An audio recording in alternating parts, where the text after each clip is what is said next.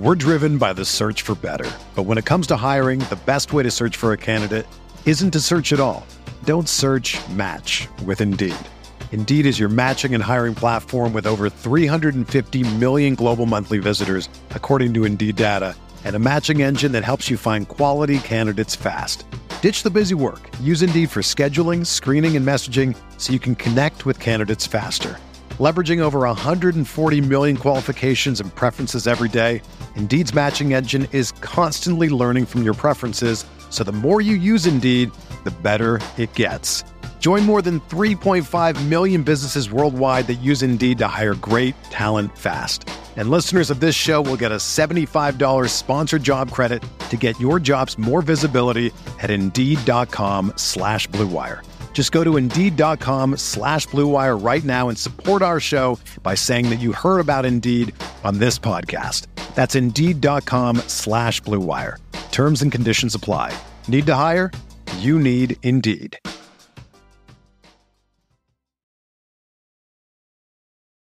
Ladies and gents, boys and girls, happy Wednesday. Happy hump day. Hope you're all doing well. Wednesday, March the 22nd, 2023. Appreciate you all tuning in.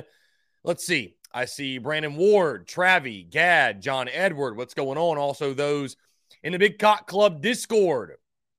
Head over to the TDC Questions channel, Be sure your questions are answered there. Yes, Brandon, I appreciate you sending the DM this morning. I got to get me one of those belts. Those belts look really, really cool. I will definitely get on that. But either way, guys, appreciate you all tuning in. We are live taking your questions, comments, calls. 843-790-3377. That's 843-790-3377 here on this Wednesday. Again, guys, appreciate you all tuning in. Of course, as always, TDC brought to you by our friends over at Prize Picks.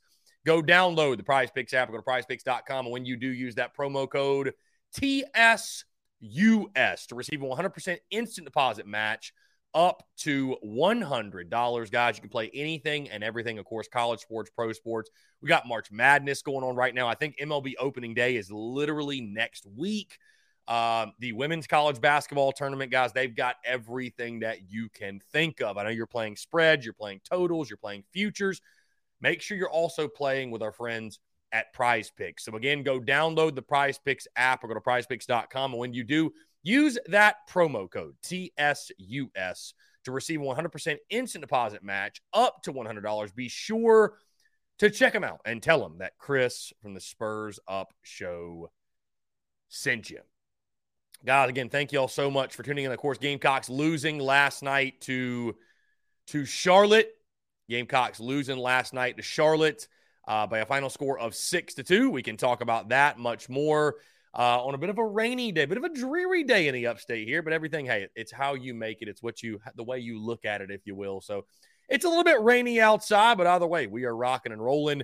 Let's see. We'll go ahead and get right into your questions. And John Edwards says, everybody relax. We're not going to win every single midweek game. Yeah, John Edwards, you can really tell, you can really tell on social media who is familiar with the game of baseball and its nuances and who is not, right? Because you're right. You're not going to win every single ball game.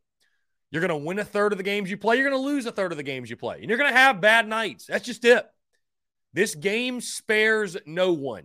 Bottom line, this game spares no one. So yesterday, yes, I picked the win. I picked South Carolina to beat Charlotte. But remember what I told you yesterday? I also said it would not shock me if this were the night that the midweek bites South Carolina, because at some point, most likely it's going to.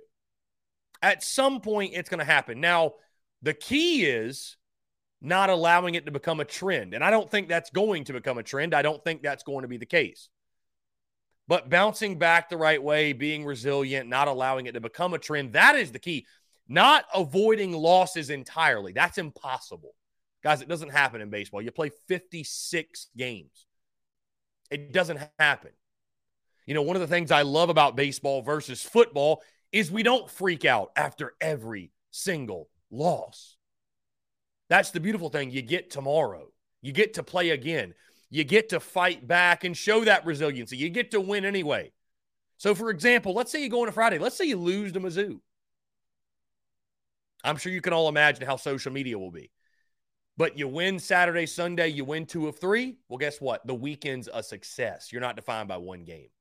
And so South Carolina will not be defined by what happened last night. You come out flat. You don't swing it well. Umpire was suspect. Eli Gjersenbeck doesn't have his best stuff. You have one bad inning, and you lose a ball game in a ballpark that, you know, maybe you haven't played your best baseball in. It is what it is, guys. But it's going to take a lot more than one midweek loss for me to hit the panic button in any sort of way, and it should be for you as well. I saw way too much of it on social media, which it's tale as old as time. It's year after year after year, the same people, it feels like, are freaking out and just they throw in the towel at the first given chance. You can tell they've never overcome adversity in their life, and they did. They tuck their tail between their legs, and they'd cower, and they'd run away. That's what it tells me, a lot of these people. Baseball's a game where you fail, and you fail a lot. You fail 7 out of 10 times, you're a Hall of Famer. You fail a lot. Can you bounce back? Can you be resilient? Bad nights are going to happen. Just don't make it a trend. That's the key. This ball club will be fine. That's the bottom line, I think. That's the bottom line. So we shall see. But I'm not hitting the panic button. I'm not worried about it. You have a bad night. Bad nights happen. Man, there's just some nights it just ain't your night. It don't go your way. It is what it is. There's some nights it don't go your way. So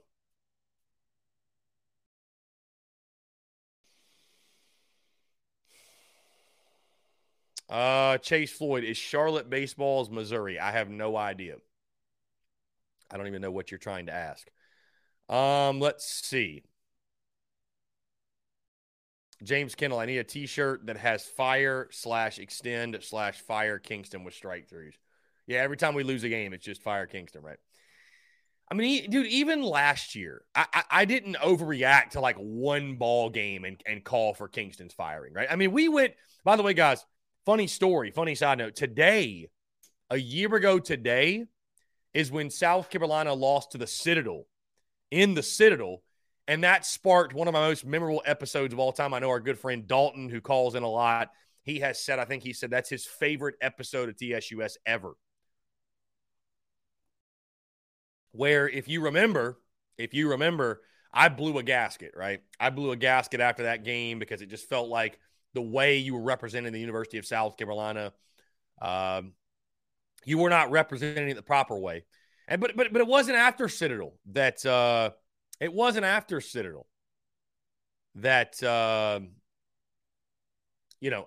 called for that. It was after the Auburn series in which we got swept, and it was just so painfully evident at that point the direction things were going. So, you know, I just, guys, it's one game. I mean, it's one game. It's literally one game. You lose a game in baseball. I mean, you've seen it across college baseball, by the way. Other teams have been losing midweeks. It is what it is. Again, just don't make it a trend. Just don't make it a trend. But it's baseball. You're going to lose. You're going to lose. Chase Floyd, Missouri has owned us in football. Charlotte has beat us 2 years in a row in baseball, so maybe they are baseball's Missouri. I mean, if you want to draw that conclusion, I guess you can. I guess you can. I don't know. I mean, Charlotte's just a good ball club. They got a good program. They have a good program. Johnny, but the thing about the MLB and college baseball, you don't and shouldn't overreact. I mean, dude, especially MLB. I mean, dude, the best MLB team, like the best teams in history, lost like 60 games. I mean, you're going to lose games. It just happens. You're going to lose games. Yeah, Jacob E., it's cool to be a South Carolina baseball player, but you know what's better? Winning. Yeah. Yeah, that was a hell of an episode last year when I went off after that Citadel game. That was a hell of an episode. Travis says 20-2 is still sexy at the moment. Take the Missouri series. Indeed. Hey, as long as you do that, nobody's going to care, right? It's all about SEC play. Anyways, guys, we got Marc Ryan joining the show at 12:15. Really excited to chat with Mark, get his thoughts on everything. Really, really excited to get his thoughts. We've got football to discuss. Of course, we'll get Mark's take on baseball. Every time I go on his show, he's asking me, do you think this is an Omaha club? So I might flip the question on him and pose it to him, which is, you know, I was thinking about this over the weekend, watching SEC play get underway and watching some highlights. It's crazy to me that Marc Ryan's not a college baseball guy because, like, it's why, like, I know that football's king at this school as well, but like Florida And I get football rules everything, and like basketball has been really good too, but like, bro, their baseball program is elite. Like, it's elite. They went to Omaha 7 times in the 2010s. That is insane. Like, that's enough to make you a baseball school at that point. Really, truly. So it's almost surprising to me that Mark's not more into college baseball, especially as good as his team is. Like, why would you not want to watch it? They're ridiculous, right? So let's see. Anyways, guys, 843-790-3337. Someone love to get a couple questions in or calls before Marc Ryan does join us.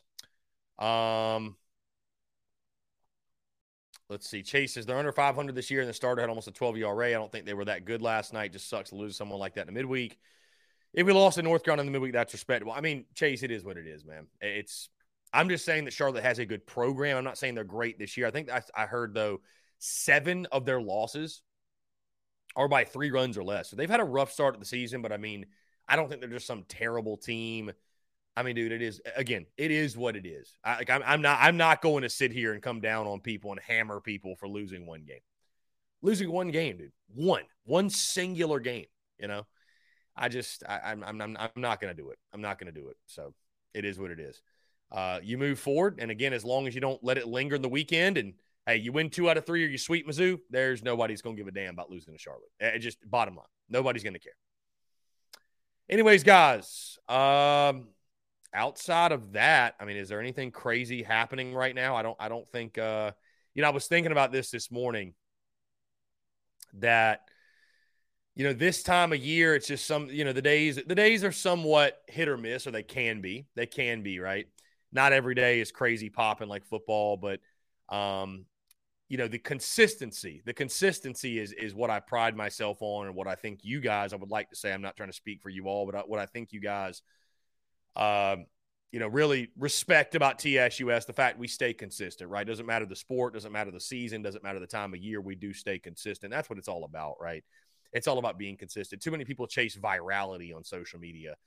Virality comes and goes, and virality is also subjective. To some people, 1,000 views is going viral, right? And some people, you know, 1 million views is what you need. So, you know, I just believe in being consistent. That's my top piece of advice, or one of my top pieces of advice to entrepreneurs and especially content creators, is just consistency, right? Anybody can show up and make 1 podcast, 1 clip, you know, do 1 event, do 1 tweet, whatever it might be. Anybody can do it once or maybe even twice, but it's about the consistency. That's what separates you. I mean, truly, can you do it every single day, repeatedly, over and over and over again for, I say, like a year? Most people can't even go a month, right? But a year. How about 5 years? Can you do it for 5 years in a row? That's how you really establish and build something. So it's all about consistency for me, and that's what I pride myself on.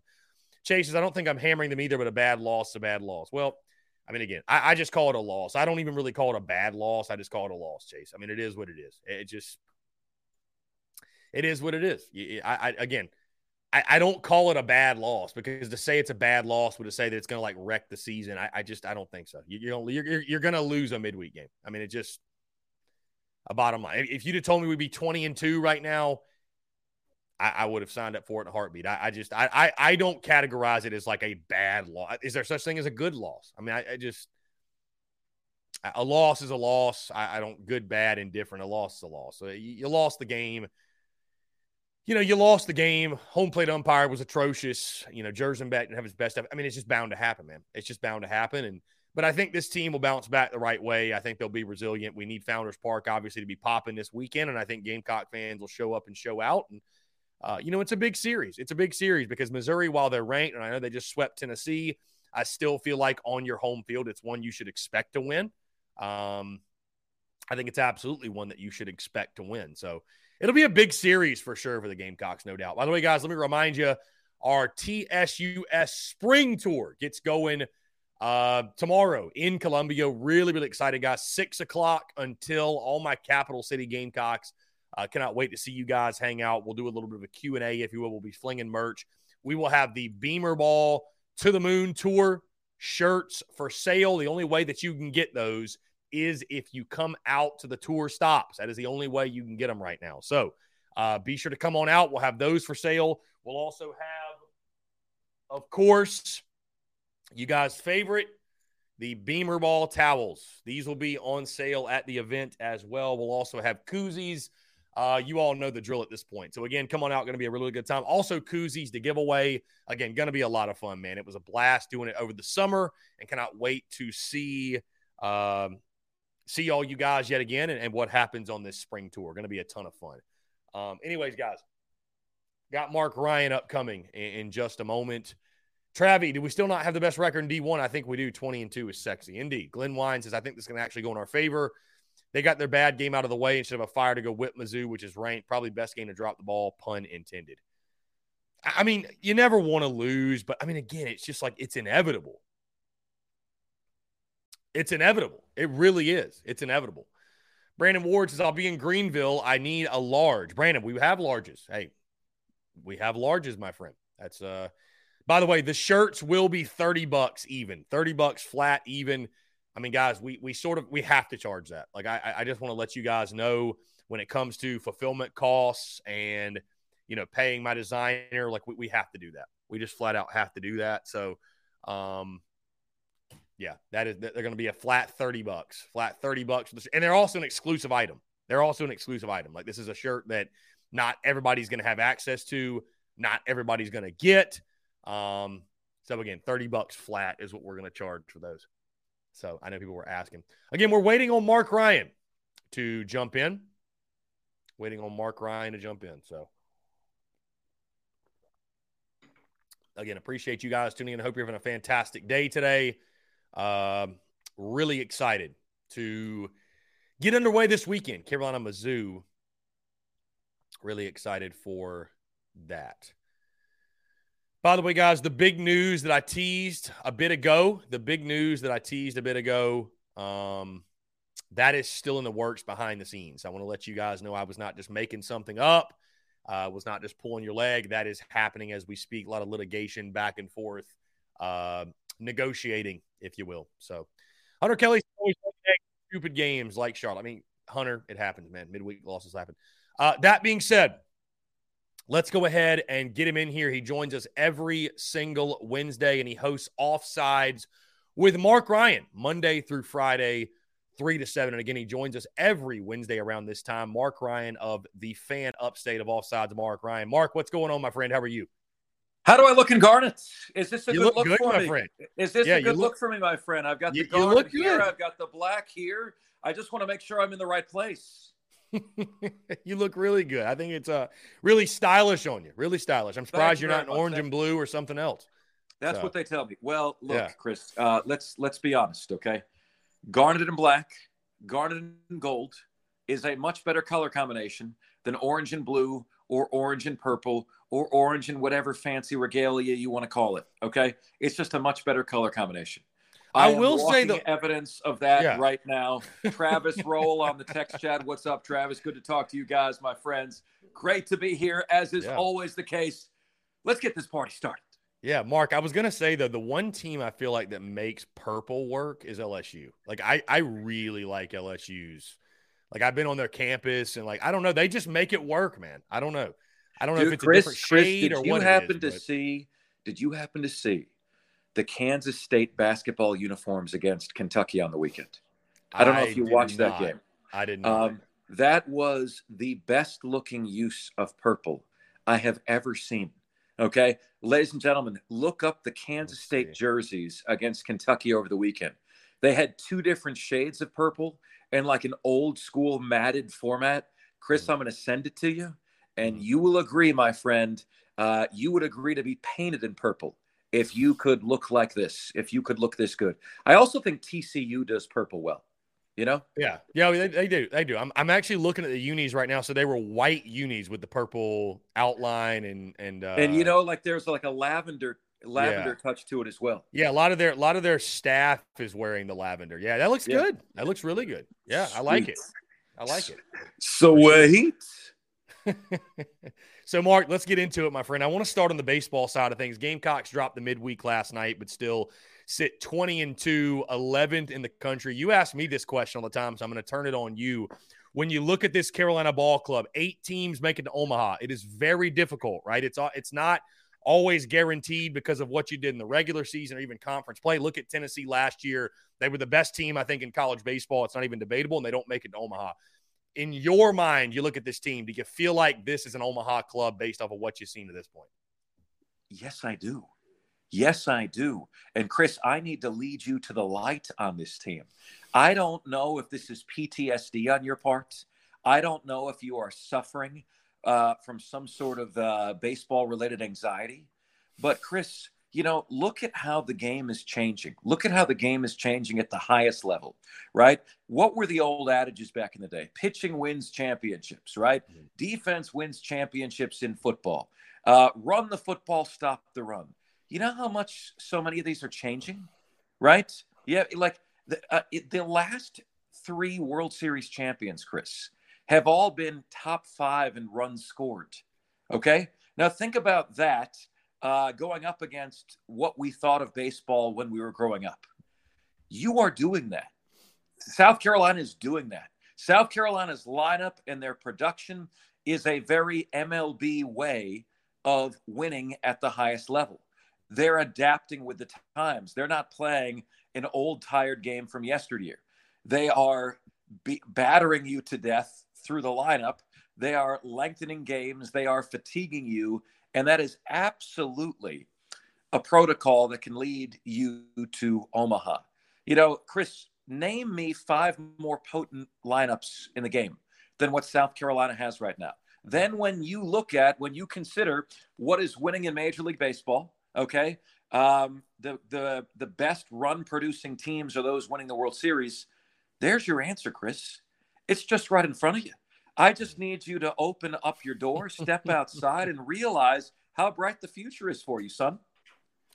I would say this, Mark. The only thing I would say is that, do I think this is an Omaha-caliber team? Could they get there? Yes. I'm just not willing to go heavy black ink and say they will be there. So I just want to make it clear that I do think this team has the makings to get there. I mean, I've mentioned many times the pitching's Omaha caliber. If the hitting complements it, the defense is good enough. But if the hitting complements it, I mean, the pitching is Omaha-esque.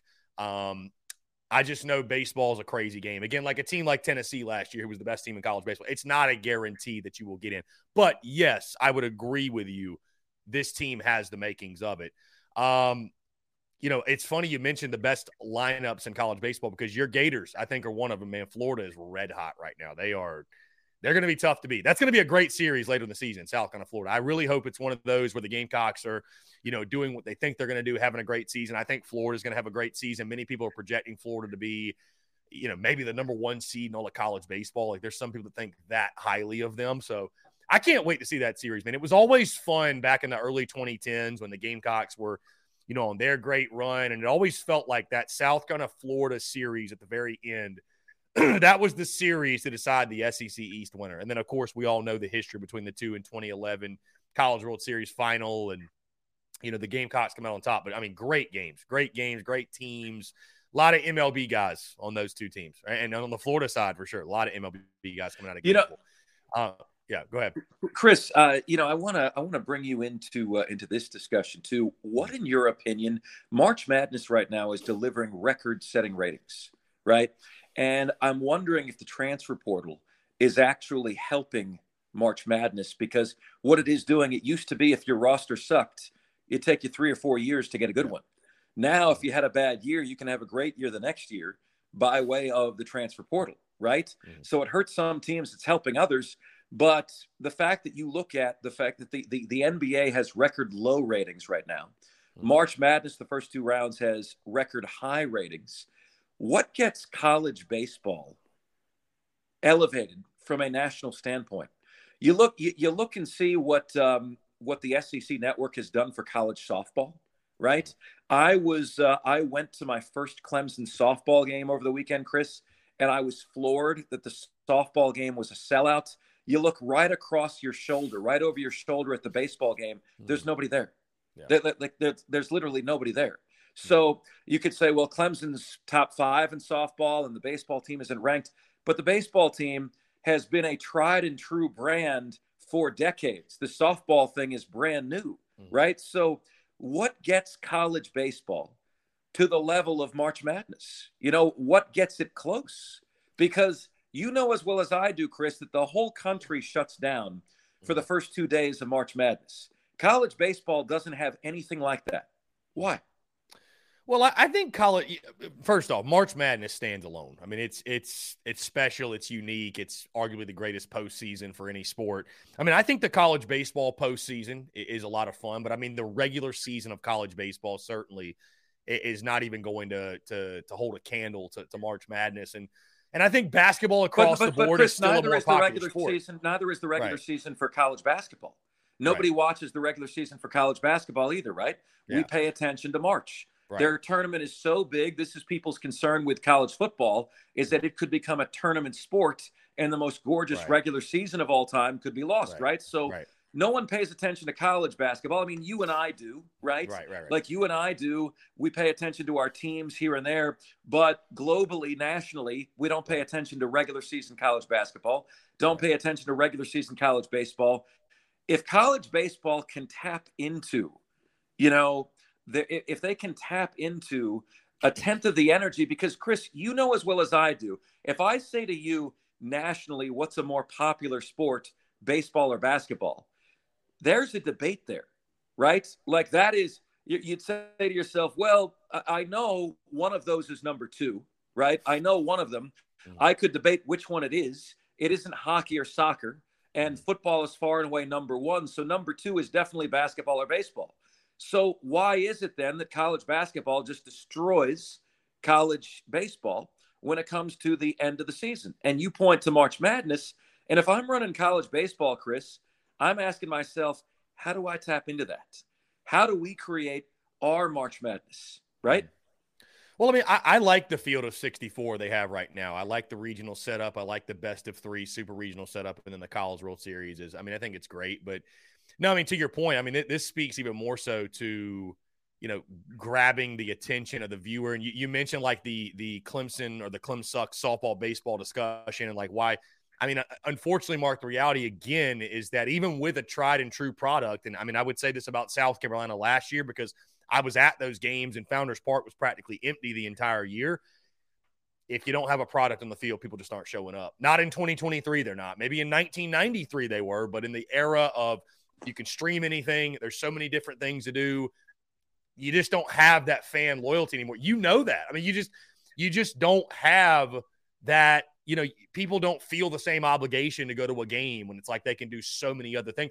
And I'm not even blaming fans or calling out fans because, hey, I mean, it's, you know, don't finish a bad book just because you started it. Don't go to a game just because you feel obligated to do so. You know what I mean? Like there's many, don't finish a TV series if it sucks. Don't finish a movie. Like there's so many other options now for people to, you know, utilize their time, their energy elsewhere. And I think that's something. Clem sucks. Baseball's not good this year, Mark. They're not good. Like we all know they're not going to be good.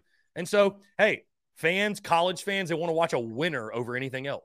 I mean, it's look at men's basketball versus women's basketball at South Carolina. I mean, the women average 13,000 fans a game. I don't think the men put 13,000 fans in that stadium once. Chris, Clemson, you know, is roughly a 600 baseball team. Okay, roughly. This is a team. It's not out of the realm of possibility that they could be in the postseason. It's not out of the realm of possibility.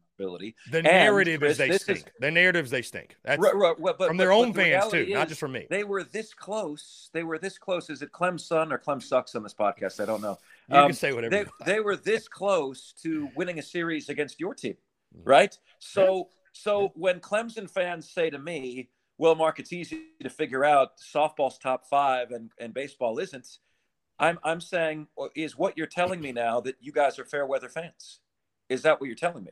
That you're there for the team when the times are good, good time Charlie, but when the going gets tough, you guys are not going to be there to have your teams back. I think fans as a whole have become more fair weather for every team. I really do believe that. Yeah, I mean I think it's why again, like you just don't see, for example, college football. We could even speak to, and I know college football stadiums get packed out, but there are so many reasons to not go to games now. When it comes to streaming, when it comes to, you know, you can watch every other game. You can not deal with parking. You can not deal with ticket prices. I'm not telling people not to go to a game because it's a fantastic experience, and people do pack out the stadiums. We see it every week, but I'm just saying that, especially for like a baseball where there's 56 games, and unless you're emotionally connected and tied to that team, I mean, if the product's not – and I'm not saying this is right or wrong, Mark. I'm just from what I've seen evaluating, I think you see this across every school. I don't think this is a South Carolina or a Clemson thing. I think it's – just nationwide that, again, people just, they have shorter attention spans now and they don't want to sit there and they're not going to invest their time and energy in a product that's not good. I mean, that's, I mean, Chris, I feel like if anybody would understand this, by the way, it's you, because sure, you were the one that had said when you had your whole Forever to Thee fiasco, if the product's not good, don't be obligated to giving or showing up or what have you. So, I mean, some fans exert their power as a fan, as a donor, whatever, to not go. So, I mean, well, Chris, but here's what I would say. Here's what I would say to that: the Forever to Thee thing, right? And to bring your audience into this, right?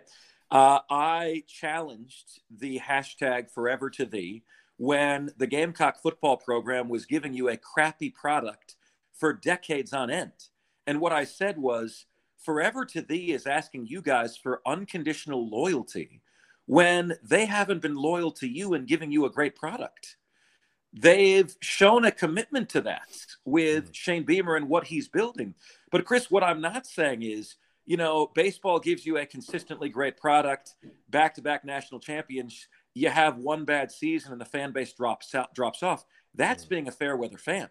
You know, there has to be, but if you get a consistently crap product, Chris, I do think Forever to Thee is a very tough ask when you're not delivering a good product over the long haul. I think baseball, by and large, has delivered a very good product. So let me ask you this. I like this comment from Coleman Hall. Baseball for the average fan is tough to watch unless it's good baseball and you have some emotional connection to the team. In what ways, Chris, and you can answer this better than I can, in what ways do you see college baseball adapting to what MLB is doing to shorten the game experience? I mean, the game I was at Floor Field, Chris, was 3 hours and 51 minutes, man. You know, well, I watched Clemson softball. Clemson softball game was an hour and 21 minutes. Hour and 21 versus 351, Chris. Come on, man. Well, and I'll say this. What are they going to get with what MLB's doing? Well, and I'll say this, Mark, the game you're referencing, I think, was more the exception, not the rule for this year, at least for what I've watched, because I mean, yeah, what was it, an 11-9 or whatever ball game, back and forth, crazy pitching changes. Like, that game's going to go on longer. But to the credit of this conversation, this past weekend, you know, we did live stream watch-alongs for all three of the games against Georgia. And, you know, one of the reasons they ended so shortly was because South Carolina just disposed of Georgia and won two of the games by run rule, which I think is an effort to shorten the game. And those games were like 2.5 hours, which was great. But those games, I thought, moved at a very swift pace. I mean, the first game was like 2 hours and 15 minutes. So I think the pitch clock is actually, I've come around to it. I think it's helping a lot. So I think they're obviously adapting that rule. I mean, I feel like the only rule they haven't really picked up is the banning the shift rule, which doesn't bother me all that much. I mean, I understand, like, the, you know, I think it'll be interesting to see it in the MLB, but they have adopted this pitch clock rule, which I think has helped. You know, it's weird to me that, you know, I was a pitcher in college, and you teach pitchers to have tempo and have pace and keep the game moving. And I don't know if that got lost or what has happened, but the fact that we have to have a pitch clock in place, to me, is kind of absurd, that guys just don't know to, like, keep it moving, keep it going, be in the flow of the game. But, I mean, I know the one at Floor Field was very long, and I think because of the intensity of that game, the back and forth, the home runs, the scoring of the runs, that's going to prolong the game, obviously. But this past weekend, actually, the games, Mark, moved at a very swift pace. They were all like 2.5 hours and less, which, you know, we love the game of baseball. But I think also, too, Mark, just on this note, we could go off on this forever about the game of baseball. I think there's only so many things you can do and can change. The one thing I don't want to see ever change is, like, the integrity of the game. Like, listen, not everybody's going to like baseball. That's just the reality. Like, stop trying to make everyone like it. Like, I understand that for ratings and money, but not everybody's going to like the game of baseball. Like, if you cannot sit there and be able to pay attention for 3 hours and appreciate the small nuances, you're probably not going to like it. And I mean, that's okay. It's not football. It doesn't need to try to be football. Baseball's its own thing. Let it be the game we all love. That's all I'm saying. Well, no, Chris, I mean, I think that's well stated. And I think part of what's happened to baseball is that everybody's ADD now, right? Is that you used to be able to sit down and relax. Did we just lose Mark there? There he is.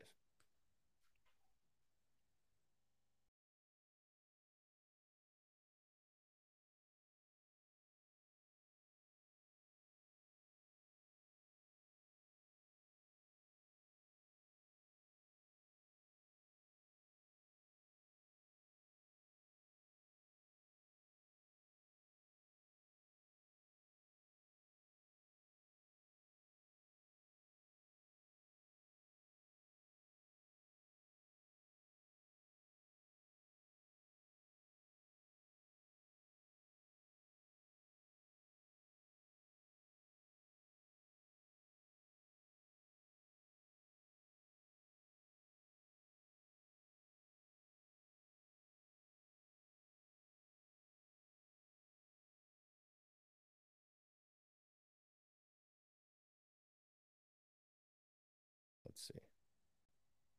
Mark, can you hear me, my guy? I lost you there for a second.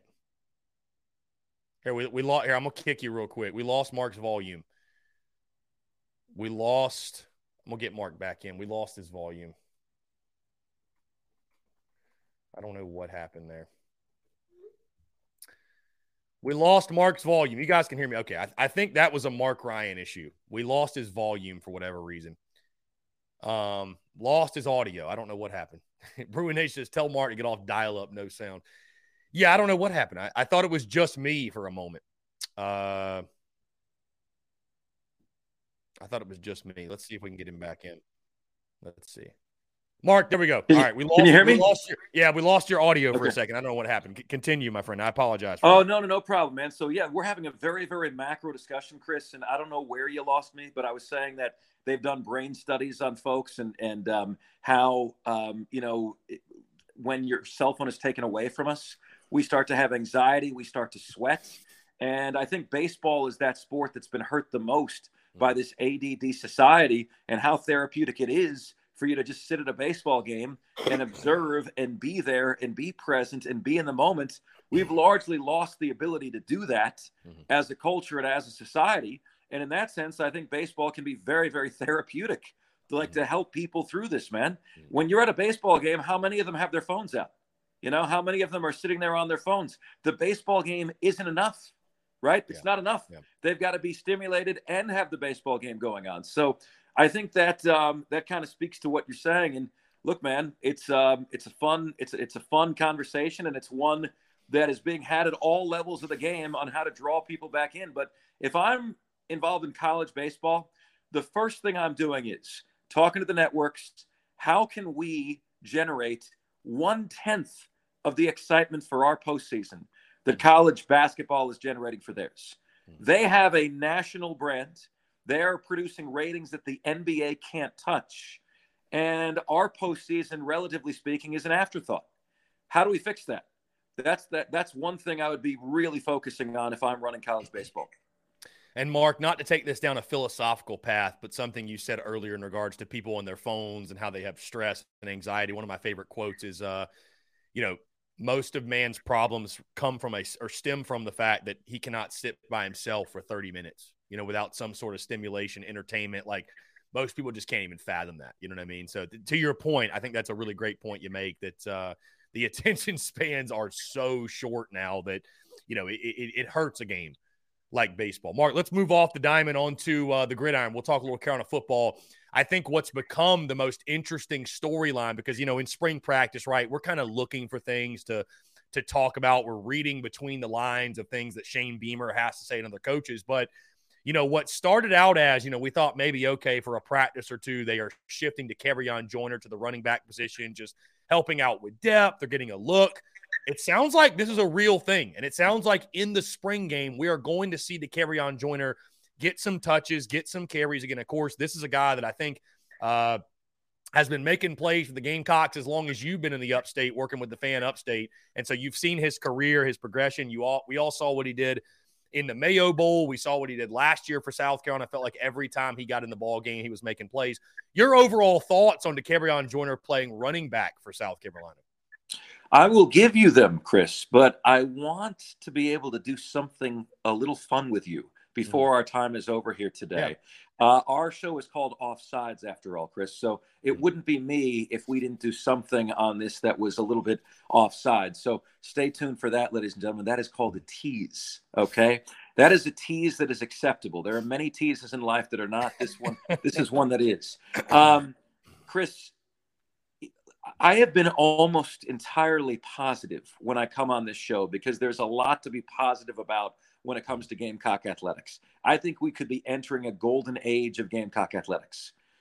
The lack of Dakereon Joyner and a guy of his skill level and talent having anything resembling a consistent role on the football team during my time in the Upstate since 2019 has been baffling to me. The guy has skill. The guy has talent, you know, and the best coaches say we don't have a system. The system is built around the skills of our players. This guy's a playmaker, man.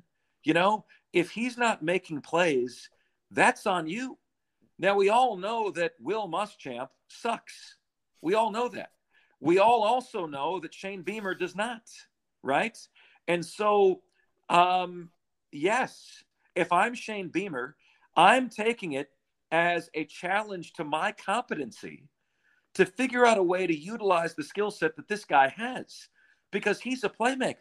And I've thought for some time that the best use of him is a Percy Harvin, Debo Samuel kind of role where you mix in a pass as well, you know, or you use Dakereon Joyner as like the Tim Tebow play where it looks like a quarterback run, but it's actually going to be a jump pass. There are so many different ways that you can utilize them, Chris. And I feel like the fact that they haven't found a way to do that is an indictment on everybody. Am I wrong? No, I think you're right. I mean, it's been really interesting, the curious case of the career of Dakereon Joyner. And I feel like Luke Doty's kind of going down the same path. Granted, he's not getting the exact playing time, but I mentioned last week that Luke Doty's just Dakereon Joyner without the highlight film. I mean, really, truly like an athlete that maybe, you know, he's obviously not going to be the starting quarterback this year behind Spencer Rattler, which, you know, is fine. We all agree with, but, you know, Luke Doty, a guy, which it's really interesting to me, Mark, and I'll ask you, does it ever like, I know this is a Gamecock specific thing, but it's, you know, the transfer portal is so interesting. One of the intriguing things about it is like, you never really know why guys stay or leave. Like, I think there's some guys it's much more clear than others. Like, hey, that guy wasn't playing. He's looking for playing time. But for example, like many people said for years, hey, Dakereon Joyner, if he wants to be a starting quarterback, he ought to transfer. Luke Doty, same thing. There's other guys on the roster. And then there's some guys that it shocks you when they transfer.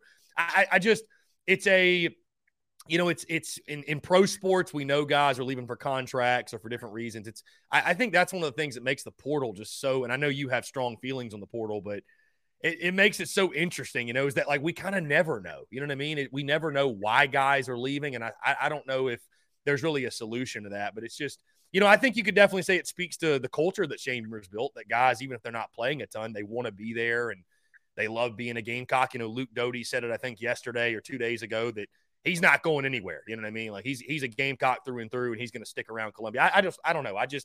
I find the Chris, portal fascinating at times for sure. Let's not get to the point where we're condemning kids for doing the very thing that we ask of them, right. And what is honoring that? A commitment, right? That is honoring a commitment and going to a school, not for a coach, but for a program because it means something to them to wear a garnet and black. You almost sound like, Chris, why the hell haven't Dakereon Joyner and Luke Doty transferred? I would have transferred. That's what you sound like to me. Dude, it means something to them to be Gamecocks. Wake up and smell the coffee, Chris. That's okay. That's okay. We should celebrate that in college sports. You know, like that's what I'm always asking for. Don't go to a school for a coach. Don't go to school for NIL. Go to school because it's where you feel the best. It's where it's the place that tugs on your heartstrings. It's the place that gives you the warm fuzzies. It's the place that you want to be, you know? And Luke Doty and Dakereon Joyner, it means something to them to be Gamecocks. I think you'd agree with me. The athletic program as a whole hasn't had enough of those kind of guys, right? Hasn't had enough of the Tim Tebows that would do anything to play in the orange and blue, right? So let's honor those guys. Let's champion those guys. And for all that is good and holy, let's get those guys on the freaking field. Well, I'm Mark, to your point, we are at a point where those guys, it feels like almost are outliers, and we are highlighting them to the level in which we are, in which it used to be, right, that of course you love your school. You're going to your school. Of course you're not transferring. Of course you have pride and – you know what I'm saying? But, like, now with the portal, it's – you know, those guys like Doty and Joyner are becoming rarities, if you will. Shane Beamer and his football team made headlines, I guess you could say, with their Bussin' with the Boys podcast appearance. I'll ask you this. Juice Wells was asked about, what defensive backs in the SEC scare you, intimidate you, whatever. He said none of them, right? And so that obviously made waves. I'll ask you, do you like that type of mentality from your football players? Do you think guys should be more humble? I mean, I love it. I love the energy, right? Especially, I mean, you're a skill position player. You're a wide receiver. That feels like pretty par for the course. Your overall thoughts on just players, I guess, approaching it with that type of mentality and cockiness, no pun intended, if you will. Well, look, I love that he came back to South Carolina. You were mentioning, Chris, it shocks you when some guys enter the transfer portal. It doesn't shock me that Jordan Birch enters the transfer portal because you know what he's sleeping on at night? A bed of cash.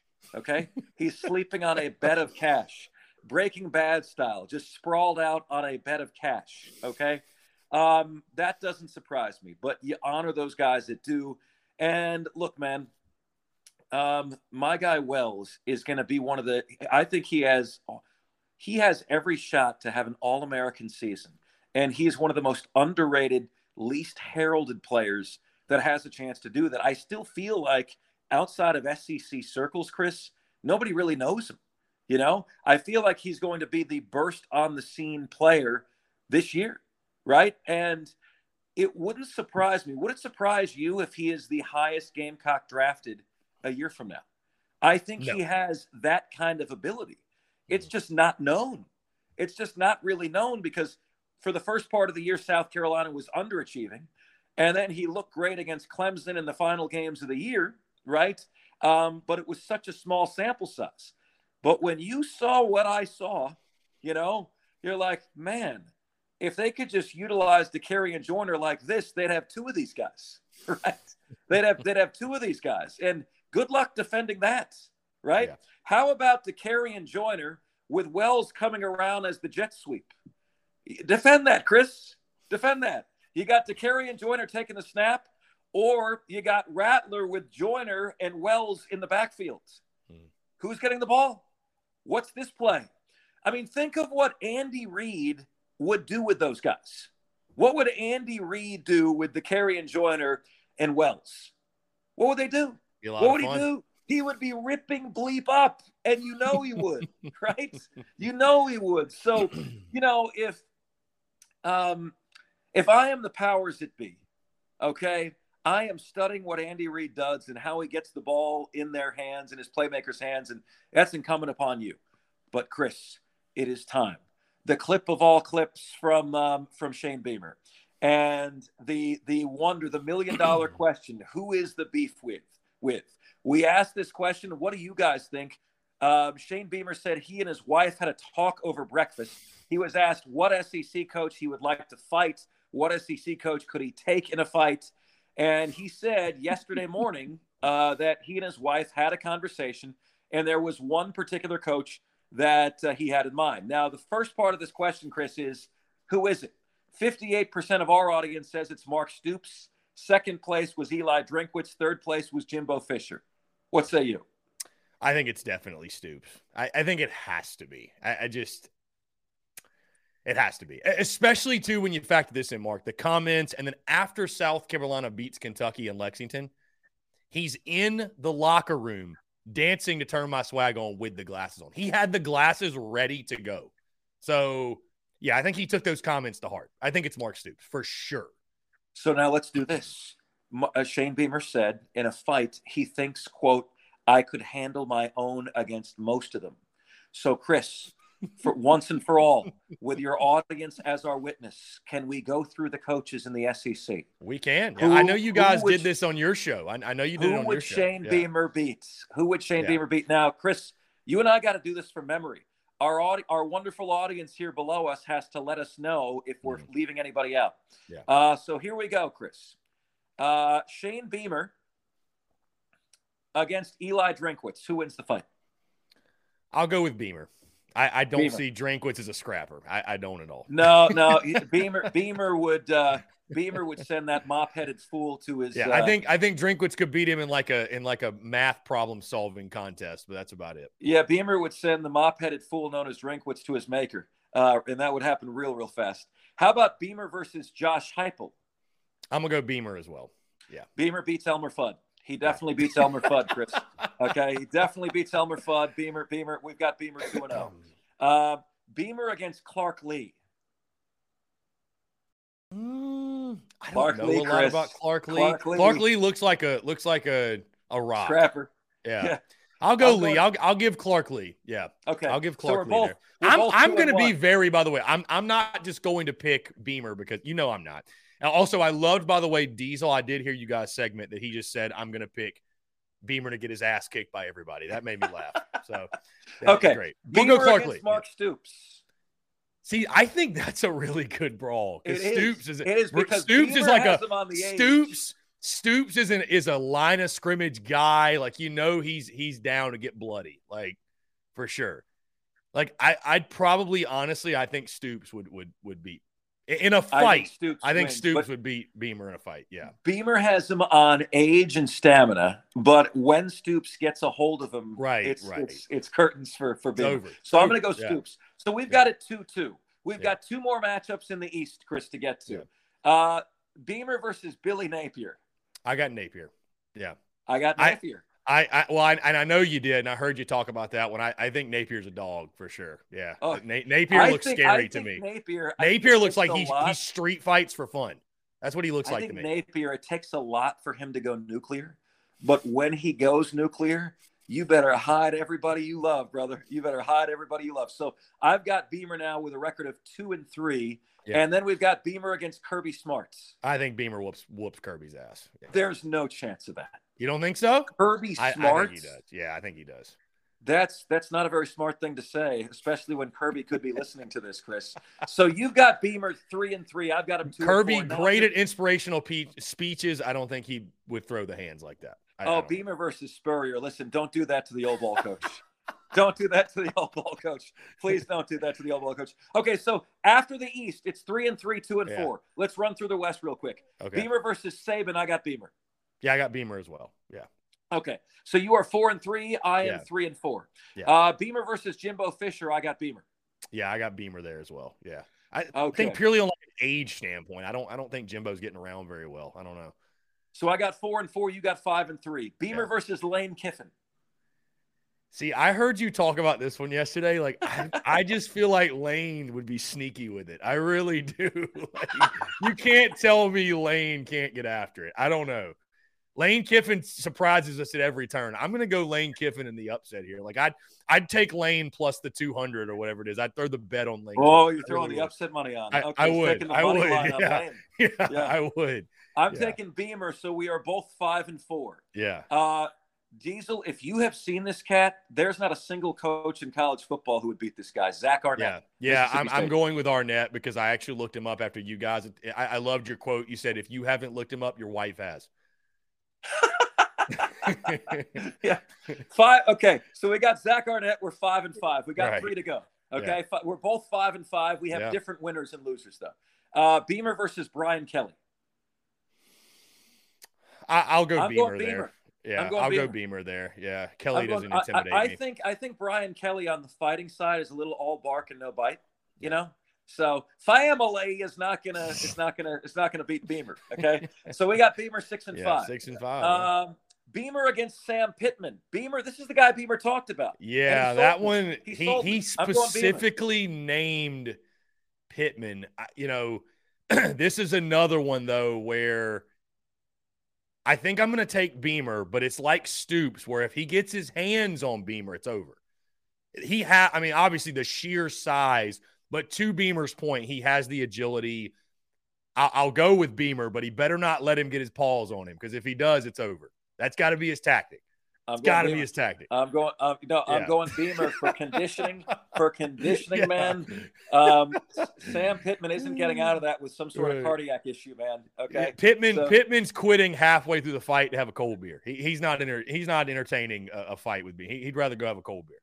And then finally, can Beamer put the freeze on Hugh? Yeah, I mean, Hugh doesn't come off to me as like an athletic specimen of any kind. So I just, you know. Hugh Freeze feels like and you know what? This is going to be unfair to say, but I don't care. Shout out to my guy, Jake Crane, big Auburn guy.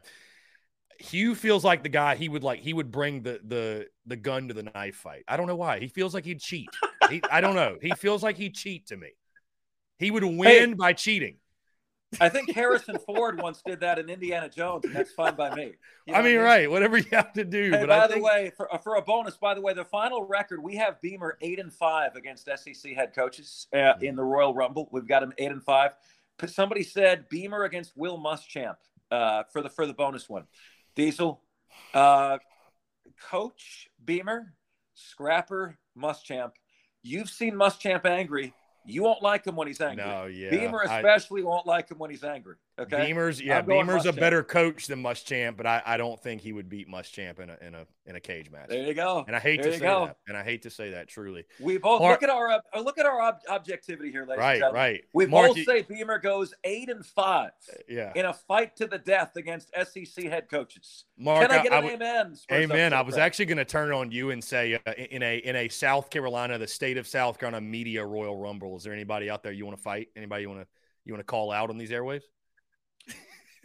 Oh, is there anybody? Actually, let me do it just like they did. Is there anybody in the fourth quarter of your show? You know, you have the number one show in the upstate locked up, and you're smiling while you do it. Is there anybody out there you're enjoying pummeling while you're doing it? I can't handle Chris homers. I can't handle homers. The reason I come on your show, the reason you come on mine, is because we're able to be objective. I can't handle homers, okay?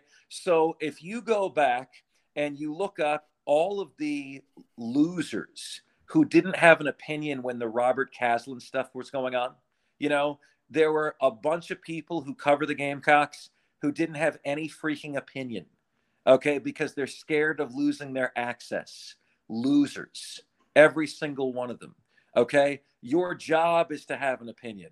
Your audience relies on you having an opinion, okay? If you couldn't say that embarrassed the university and that he should be fired because it looked like he was liquored up, I got no respect for what you're doing, okay? And so the homers, Chris, anybody that falls under the homer umbrella, I've got no respect for. And there are radio show hosts that are like that. There are TV guys that are like that. And it's just homer it up for the local team. If I've never seen you be critical of the team you cover, I have no respect for you. And I get that from you, Chris, and that's why you have the audience that you do. Yeah. My audience gets that from me. That's why I have the audience I do, because they know that they're going to get the straight scoop from you and the straight scoop from me. And that's why I respect the hell out of you, brother. Keep on keeping on. I appreciate it. And I will say, to echo your point, not to call anyone out specifically, but there are – a lot of box score boys in the state of South Carolina that talk about the Gamecocks. And, I mean, that truly is why TSUS. That's one of the many reasons. But that's, you know, I saw that 6 years ago when I first started creating content around the Gamecocks, that there's no one in this space that is giving the real, honest, unfiltered opinion that you're speaking of. And that's what's made our content stand out so much over the years, and we'll continue to do so. So I agree with you. Listen, I don't resonate with there's some folks out there that if it's not sunshine and rainbows, they don't show up, and that's why they don't win. So there you go. That's it. And that's what I respect about you as well. Marc Ryan, Offsides with Marc Ryan of the Fan Upstate every single day, Monday through Friday, 3 to 7. Check them out.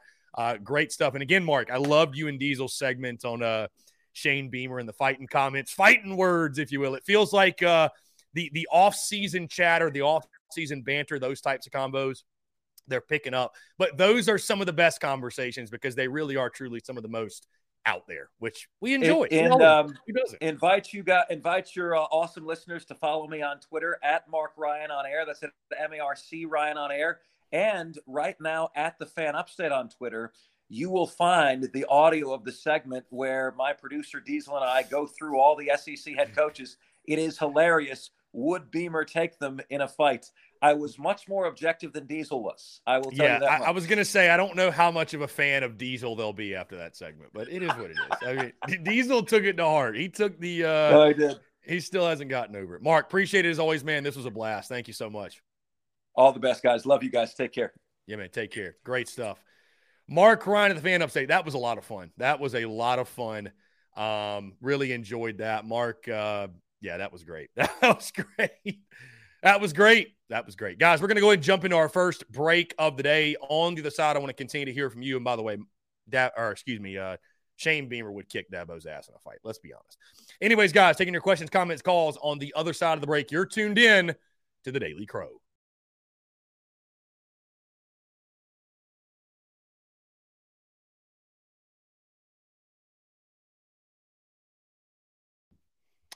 All right, guys, we're back. Taking your questions, comments, calls, 843-790-3377. That's 843-790-3377 here on this Wednesday. Great stuff from Marc Ryan. That was a blast of a conversation.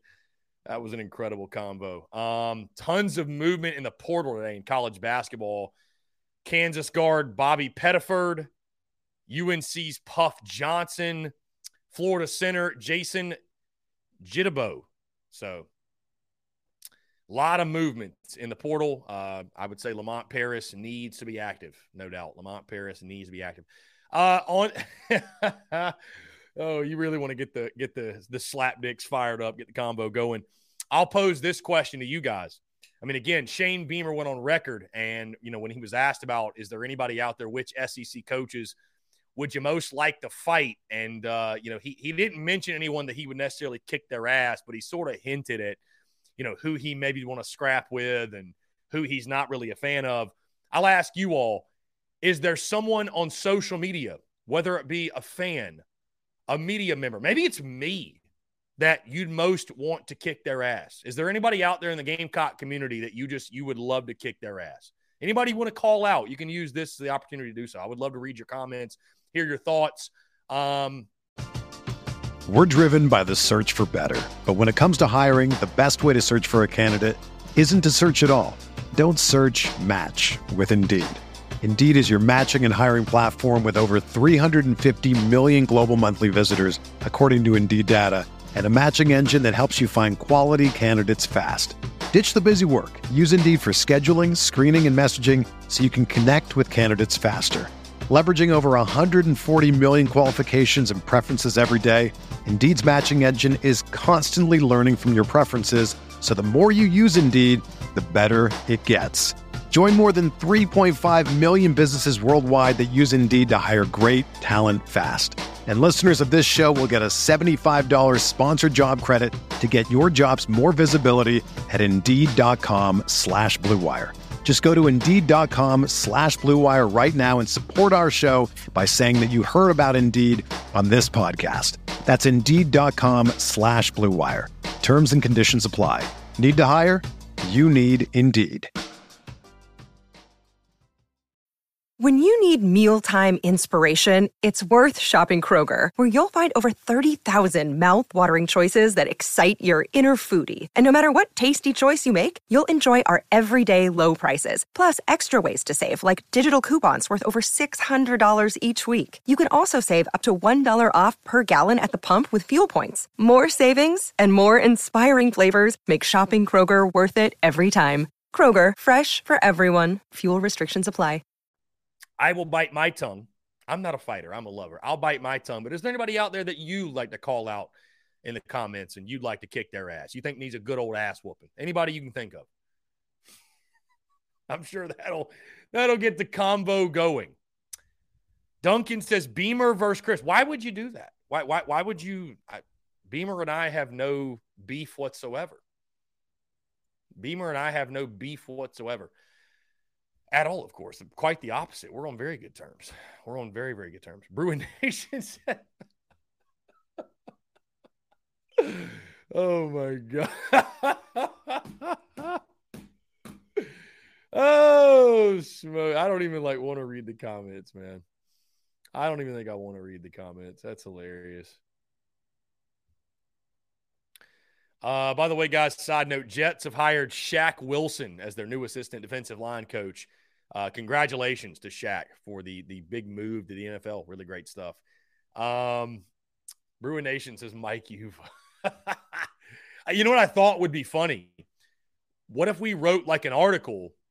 What if we wrote an article and we'd, you know, I think it'd be a fun article. Like who would win of all the Gamecock media boys, right? The Big J journos, who would win in a cage match of all those guys, right? Not me included, not me included. But you know, the irony, I will say this, and I saw this a couple of days ago. I think it was on Sunday when like the baseball game was happening. Somebody posted it. We actually have in our Discord, we have a Slapdickery channel, believe it or not, Slapdickery. So that's where we post all this Slapdickery. We post it in the Slapdickery channel, right? But I'm not going to name the specific accounts, but I saw somebody, I don't even know how it really got started. Somebody said something and you said, you got a couple other Twitter accounts, you know, saying, I'll beat your ass, I'll beat you up, I'll do this. And it was a bunch of guys that, you know, if you really want to summarize the Bird app, people who are not even brave enough to put their actual face, like a picture of themselves, or even their real name, people who are not brave enough to do that, insinuating that they want smoke in real life, that they want to throw hands, that they want to beat somebody up, that they want to fight. Like that is Twitter in a nutshell. That's Twitter in a nutshell. People who are not even brave enough to put their real name because they are cowards. They are cowards to stand by the dumbass shit they say on a day in, day out basis. That's the only reason you would be scared to put your name or your face. That is the only reason. The only reason. Otherwise, why wouldn't you? Why would you not want to own the things you say? Why would you not?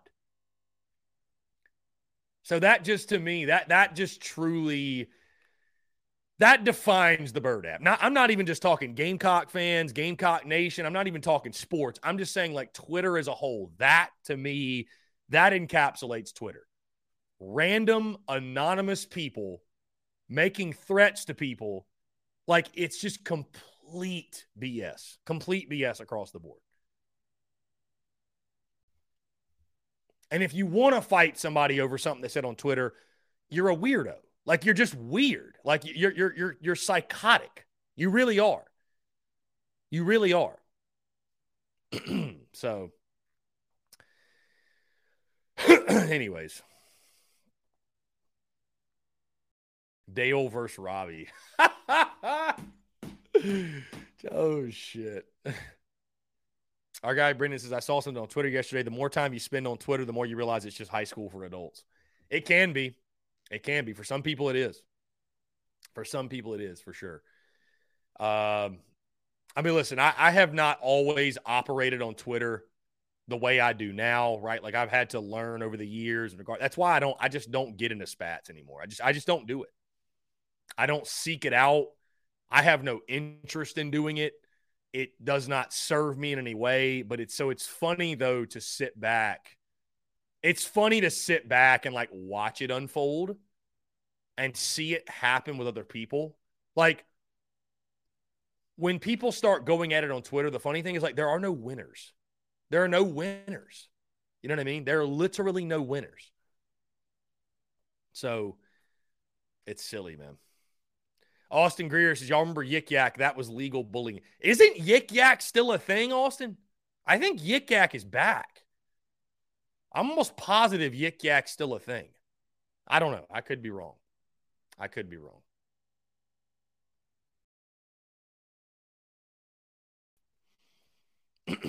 Anyways. You know, I sometimes I go back and forth. I see blind squirrel, good call, Chris. You know, sometimes I go back and forth, though, because, you know, I stick to sports here. I stick to sports. We talk sports. Sometimes I try to go a little bit off the rail because there are other things happening outside of a sports realm. But, for example, a Barstool, right? Like, they talk a lot about, like, just drama, right? A lot of it's drama and maybe some of it's fabricated drama. And I'm like, there is a lot of drama we could talk about here on these airwaves. But my question is like, who would it be serving? Who would it be driving value to? Like, is that something our audience cares about? Like, should we promote in-house? And I say in-house, the house of Gamecock Nation. Should we promote in-house bickering and in-house fighting? And should we highlight, right? The beauty is this, like, we have this platform. People pay attention to TSUS and the things that I'm saying and that we're saying and that we're doing. Like, should I be using my energy and my platform and my resources to promote slapdickery? Like, truly, that's what it comes back to. You know what I mean? So there are a lot of instances where I've been like, I could highlight it. I could, you know, that's why you notice, guys, when things do hit the fan on Twitter, right? Because they inevitably do. I have an opinion. Something happens where shit just hits the fan. I try my best not to bring that into here. I really do, because I'm like, I don't think people follow TSUS for that reason. You know, maybe some do. And I'm a human being, and there's going to be times where I address things, certain things, whatever. But, like, I don't think that should be like a main driver of this show. I just don't think so. You know what I mean? Like, I like talking ball. I want to talk ball. Every now and then there's some drama to talk about, discuss, sift through, whatever. But, like, I'm just, you know, for example, like when you look at a Barstool Sports, like a Dave Portnoy, and you got to respect what the hell he's done building. I mean, you got to respect it. Like, I don't give a damn what you think about the guy, what you want to say. Like, the proof's in the pudding. They are just massively, massively, massively successful. But, like, I even look at, like, him, like the energy that he takes to, you know, he talks about his enemies and how petty he is and getting their names printed on bottles of champagne and shit. Like, it's funny, but it's like, I just can't imagine allocating that much energy, right? Like, I like when you're giving that much energy, like, the person you're petty towards, they control you to a degree. You're under their spell. You're under their control. Because if you're going to those types of links to make a quote unquote point, then, like, they are winning. They have won. Do you know how you win? You just brush it off. You don't even, you act like it doesn't even, it's not even there. It doesn't even matter. Like, your opinion, your thoughts, your hatred means so little that why even acknowledge it? I mean, there's been plenty of instances where I could have acknowledged certain things, right? But honestly, like, I'm above it. Like, I'm past it. Like, I don't care what anybody has to say. I mean, there's other Gamecock, I'll say podcasters, because entities is way too much credit. There's other Gamecock podcasters out there that have gone on public record and talked shit about me, right? I mean, have gone in Twitter spaces, have put up things on social media, have taken shots left and right. Like, but, like, why? Why highlight someone or bring attention to a voice that doesn't matter in the first place? Why do so? There's no point. And Coleman Hall, I get what you're saying. He said, I think brushing off can enable bad behavior because a lot of people are unchecked in their BS. And I hear you what you're saying, Coleman, but a lot of times, you know what happens? If someone's talking BS, if you just ignore it and don't acknowledge it, it just makes that person look stupid. You know what I mean? When the beef is one-sided, like, it looks foolish. It looks silly. Like, when you don't fuel that fire, that person generally stops because it's like, here's the thing. The embers and the fire, and this is, if it sounds frou-frou, woo-woo, whatever, so be it. But, like, the embers and the fire of love and gratitude and perspective, they burn on longer and brighter than the embers and fire of hate. Hate eventually burns out. I mean, that's why you see on social media, like, people will do everything in their power to slam TSUS, to get us canceled. But that eventually subsides. That eventually fades. You just cannot have that level of hatred and disdain every single day. You just can't do it. It will eat you alive as a human being. That's why you see it fade. That's why it subsides. Like, you know what I mean? So it's just not sustainable. Like that's why, for example, like if you're a podcast out there, if you're trying to create an entity and if the foundation of your show, and they're out there, the foundation of your show, it's not, hey, I'm going to provide something to the market, to this audience that they don't have. I'm going to provide a unique voice. My concern and my focus is on the end consumer, providing them the best possible content. If that's not your foundation, if your foundation is, well, I just hate this guy. I hate this guy. So you should listen to me instead of him because he sucks. If your foundation's based off of hatred, you will lose. You don't have a chance. People are not going to gravitate towards it. They're just not. They're just not. Bottom line, they're not. And nor should you. You should not. So what is your, I talked about this on my own personal channels, which, I mean, it's funny. My personal Instagram is kind of turned into, I just post things that maybe aren't sports related. I'll talk business, whatever. But I talked about, like, what fuels you? You know what I mean? What fuels you, right? If you're fueled by the wrong things, like, all you need is fuel to win. But if you're fueled by the wrong things, you're probably not going to win. And if you do, and I've been on both sides, I've been fueled by the wrong things before. I only speak on these certain things because I have a lot of perspective on both sides. If you're fueled by the wrong things, you can still win, but it is so much more fulfilling being on the side of being fueled by love, gratitude, perspective, all those things. Your light doesn't shine. I've mentioned this before. Your light doesn't shine brighter because you try to dim someone else's light. It actually makes you look worse.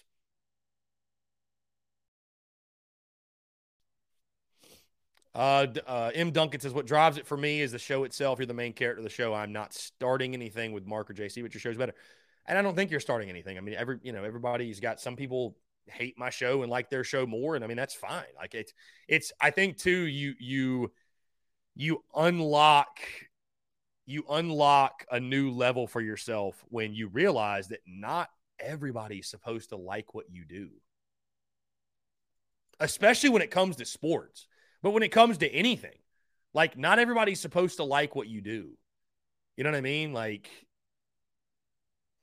I think what's so funny sometimes is you'll see the Carolina Slapdick community on social media say that, we don't claim you. This portion of the fan, we don't claim you.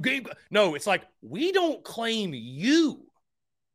That's what those people don't get. Like, Carolina Slapdick community, we don't claim you. You are the ones that make our fan base look pathetic. You are the ones we don't claim. And thank God you don't like me. Like, that would say more about me if those people did like me. Like, thank God the people that hate me do so. Thank God. And so that's where people get it twisted. It's like, if I have a Gamecocks entity, well, all Gamecocks are supposed to like me. Just because you're a Gamecock doesn't mean you're not a shithead. There's a lot of Gamecock fans that are slapdicks. There's a lot of Gamecock fans that are shitheads. Absolutely. I'm not calling anybody out by name, but y'all know who I'm talking about. Again, the Carolina Slapdick community, like, thank God those people. It's like, you don't claim me. No, we don't claim you. We don't claim you. I'd be embarrassed to tell a rival fan that you're part of the Gamecocks fan base. There are, without a doubt, people. I can assure you, me being critical of some on-field play or this, that, whatever, you may not agree with it, but I'm not making the school look bad, embarrassing the school. No. Your antics on social media, you are embarrassing the University of South Carolina. You are making people saying, God, I wish that person pulled for a different team. Let's go ahead and get that out in the open. Let's get that out in the open. I can assure you, we don't claim you. That's the bottom line. So I've been wanting to say that for a while because that's the truth. It's just the truth. It's the truth. The slapdickery that takes place. I just, folks, we don't claim you. Anyways, phone lines are open. I apologize. I had it on Do Not Disturb. Our friend Robbie Davis just tried to call in. Luke RJ says, I didn't know the 2010 teams didn't lose a midweek game. I heard that on your post-game video. Very impressive. Yeah, I've actually got the schedule, Luke RJ, back here. I mean, they had one, you know, they beat Georgia Southern 8-5 in 13 innings, had a couple extra inning games. So that's very rare. That's very rare, Luke RJ. And that's why, you know, the 2011 or was it 2012? I don't know. One of those teams lost to Francis Marion in Francis Marion's first game at the new stadium. I mean, like, midweeks happen. What that 2010 team did was extremely rare. It just doesn't happen. It doesn't happen. You know what I mean? All right, let's go ahead and jump to the phone lines here. Call from Robbie Davis, Zaxby's Hall of Famer. Robbie Davis, what's up, my friend? You're live. What's going on? I'm doing good. Just finished eating my lunch. I had a burger for lunch in case Dale. Ooh, love that. Love that. It was a burger with cheese and crushed red peppers inside of it. Let's see. By the way, Robbie, Dale chimed in. He said the people he'd want to slap the shit out of would be Hunter, Skylar, Keith, Rebecca, and Robbie for some reason. So there you go. If he ever did slap me, it wouldn't last very long because I'd probably hurt him really bad. I'm going to let Dale know you kick his ass. I'm just telling you. I would open up a can of whoop-ass and force him to eat it and would not give a damn. Because if somebody puts their hands on me, at that point, I'm going to protect myself by any means necessary, okay? I'm just letting you know, Dale.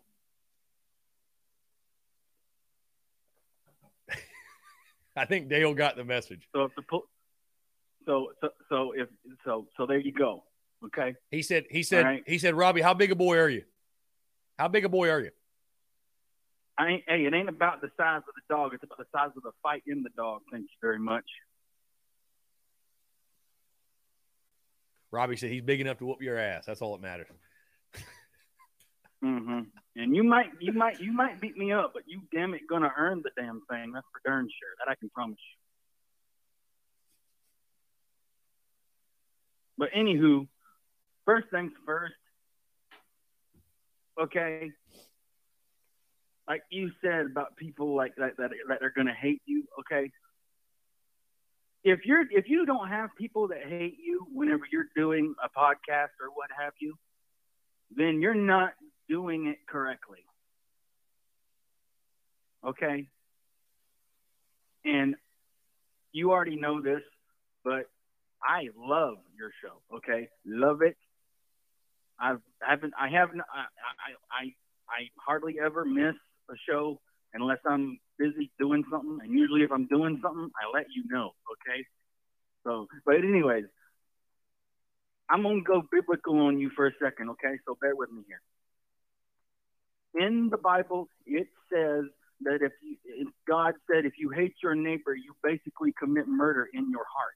So if somebody hates you, they're basically kind of sort of murdering you by thinking that way about you. So to the people that hate me, you're basically committing murder whenever you hate me, or Chris for that matter. Okay, so you'll have to answer to God for that. So that's why I'm not going to make it that big of a deal for the people that hate me, okay, because they'll have to answer to God for it. All right, but anywho, Robbie said, don't fear me, fear God. Exactly, bro. God got my back, baby. Yes, indeedy. But last night was an absolute crap show. For some reason, we just could not get the bats going at all, okay? Let's get to the meat and potatoes of the combo, okay? But anywho, I think Gjersenbeck did the best he could, okay? And just like Clemson and just like the Friday game against Clemson, Charlotte was jumping on Gjersenbeck like crazy, okay? Mm-hmm. Now, do I still think Gjersenbeck is one heck of a pitcher? Yes, I do, okay? I absolutely do. But like you said, right, we're going to have games where nothing clicks, and last night was definitely in that category. So all we can do is just brush it off and keep on walking. Yeah, I mean, we'll be fine. I mean, we'll be fine, Robbie. I hate to say like losing doesn't matter, but losing one game is not right. You know, it's just, let me just put it to you this way, just like in the sense of, you know, when you win a midweek, does it make your season? I mean, does that guarantee like anything in your season? No. So losing, it's the same way. You know, the biggest thing is just right. avoiding it becoming a trend and bouncing back the right way. But I have no concerns that this team will not do that. I have no concerns. Right. And I think that, you know, I truly do think that this team that will definitely bounce back this weekend. Okay. Will definitely bounce back this weekend. I have us, honestly, taking 2 out of 3 this weekend. I have us bouncing back and getting 2 out of 3. But if we get the sweep, that's just icing on the cake if we wind up getting the sweep. But I got us getting 2 out of 3 this weekend.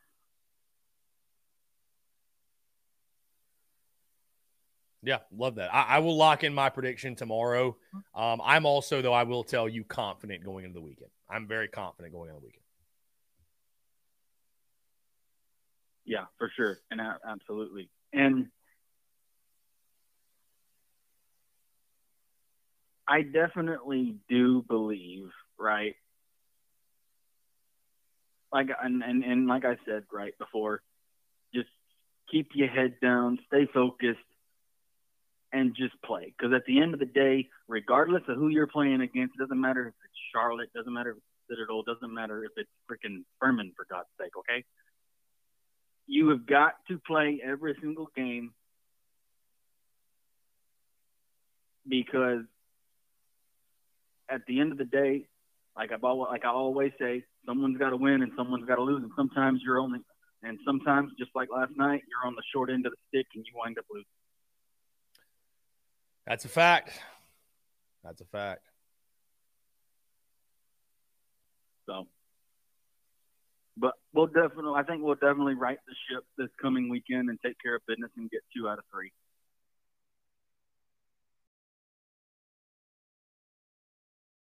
I ain't got no scores yet, but I got us winning Friday, winning Saturday, and losing Sunday. Love it. Love it, Robbie. I'm excited. I'm excited for it, man. It'll be a great test for sure. And yeah, we'll see what happens. By the way, also, go ahead. Just to what? No, I was just going to tell you that I've been a fighter. South Carolina. Just like I've told you before. Yeah. What? Oh yeah. Wait, the women play tonight. No. This weekend they play Saturday. I was just going to say that. Yeah, the women are a 17-point favorite over UCLA. 17-point favorite. We're gonna win that motherfucker by 20. Are you kidding me? Forget 17. We're gonna probably win by 20, maybe even 30. Okay, maybe so. But anywho, I said earlier, like with the whole Dale thing, right? I've been a fighter my whole life. Okay. I have been through a lot of crap. Okay, so if Dale don't think I'm a fighter, you're sadly mistaken. Sadly mistaken.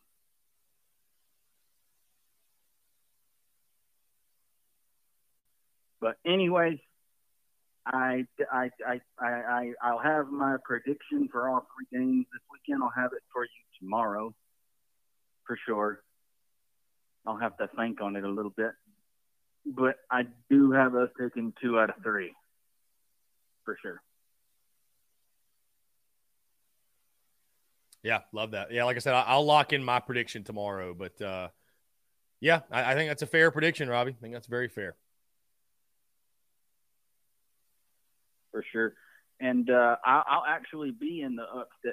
I'll be in the upstate this weekend because this coming Saturday I'm going to my niece's birthday party. She's turning 2, so I'll be in the upstate this weekend. So, all right, buddy. I'm going to go ahead and get off of here, and I'm going to charge my phone, and whenever the Spurs Up show goes off, I'm going to go get my 10,000 steps in case Dale's wondering, okay? Going to go get my 10,000 steps in. You got to stay in shape so you can whoop Dale's ass when the opportunity presents itself. I don't know. We might get Dale to come down to Somerville. Oh no. The last thing we need is a fight to break out in the ale house in Somerville. Nah, I'm kidding. All in good fun. Robbie, I appreciate it, my friend. Always a pleasure chatting with you, and I know we'll talk again soon. Oh, for sure. All right, buddy. Be safe. Yeah, man. Take care, Robbie. We'll talk soon. Appreciate you. Great stuff from Robbie Davis. Great stuff indeed. Anyways, guys, 843-790-3337. That's 843-790-3337. So great to see Luke RJ come out of his shell. Luke RJ is like a grizzly bear, right? When it's not football season, he hibernates. When it's not football season, Luke RJ hibernates. So he'll go into about a 4 or 5 month hibernation and come out in late July, early August, and he's rocking and in the comments and in the chats and everything till about early January, and he goes into his cave. So glad to see Luke RJ come out of hibernation. He's not the only one, though. He's not the only one. I just like to give Luke RJ shit. I like to give Luke RJ crap.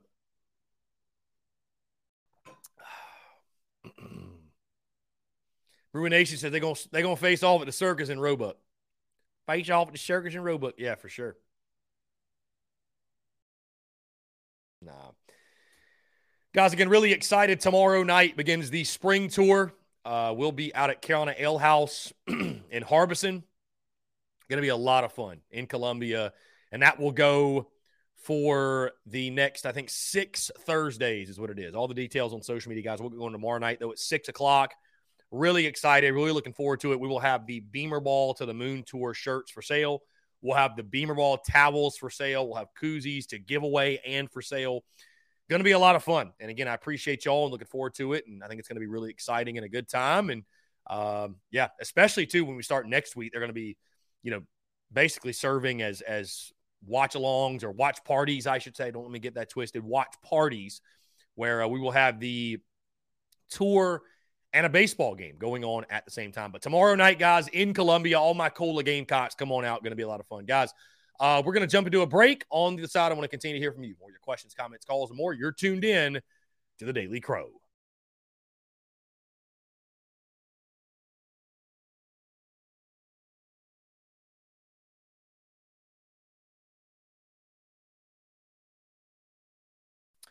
All right, guys, we're back. Taking your questions, comments, calls, 843-790-3377. I was just thinking over the break, I'm definitely going to clip that commentary regarding whose ass would you most want to whoop, and I just can't wait for all the reactions. I can't wait.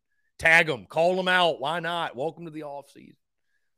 Welcome to the offseason. Again, I've learned that, guys, that, you know, we love baseball, we love basketball, but there's 2 seasons in South Carolina, and there's 2 seasons in the SEC, and there's football season and the off season, and that's pretty much it. Like Josh Pate says, there really is no off season, right? It never stops, which is the beautiful thing about it. By the way, it's why we're able to do what we do. But yeah, it's a lot of fun. What'd y'all think about Nick Saban's comments? By the way, Nick Saban almost sounded like he was calling out Nate Oates. I don't know that he was, but damn, it sounded pointed. It sounded very pointed. Safe to say that I don't think Nick Saban, or I think Nick Saban would have sat Brandon Miller. Just saying. Just saying. Let's see.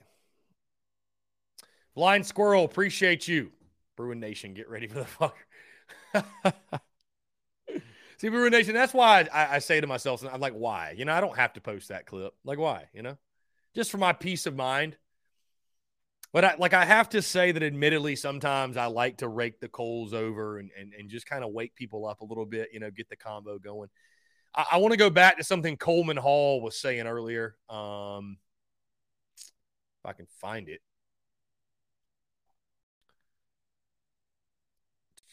Let's see. Coleman Hall was saying, I don't know. I can't find any of the Facebook comments. All I'm seeing is YouTube comments. I don't know. Anyways, Coleman Hall was saying something about our commentary. He feels like it's always fair and genuine. I appreciate that, Coleman. Thank you so much. Genuinely, thank you. Appreciate you tuning in. Always a pleasure, man. Beauties in the banter. I always love the back and forth we have. So that goes for everybody, obviously. M. Duncan says, who wants to slap me? Bring your best to Ale House tomorrow. Just saying. Okay. Great to know, M. Duncan. You will be at Ale House. Looking forward to it. Looking forward to it. Absolutely. Let's see. Anyways, guys, in case you missed it, Gamecocks are a 17-point favorite against UCLA on Saturday. We're going to wait to post the graphic because our folks at Ale House, they are too concerned that we'll jinx them somehow. But the plan is to throw a watch party for the Elite Eight game at the Woodruff Road location on Monday when the Gamecocks take on whoever they'll play in the Elite Eight. So that is the plan. That is the plan. That's what we want to do. So, and I think that's what we will do. I'm looking forward to it. Going to be a lot of fun. Going to be a lot of fun for sure.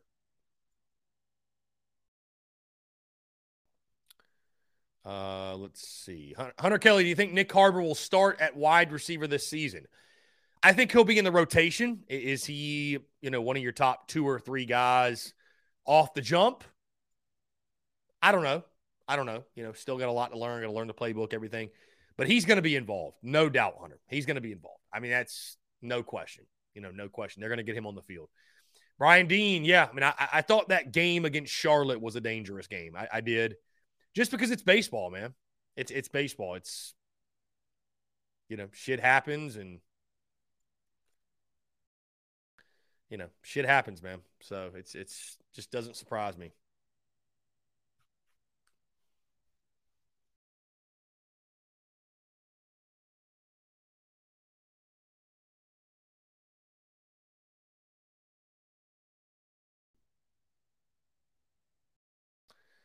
Let's see. Ruination, I will say this, Chris, all honesty, the one particular podcast, in quotations, guy who has talked a lot of trash is now going after another podcast also. So obviously here's the problem. I mean, yeah, it's normally very, very easy to identify, my friend. It's very easy to identify. And I mean, again, that's why I say we do our best not to stoke those fires, provoke that madness, if you will. So,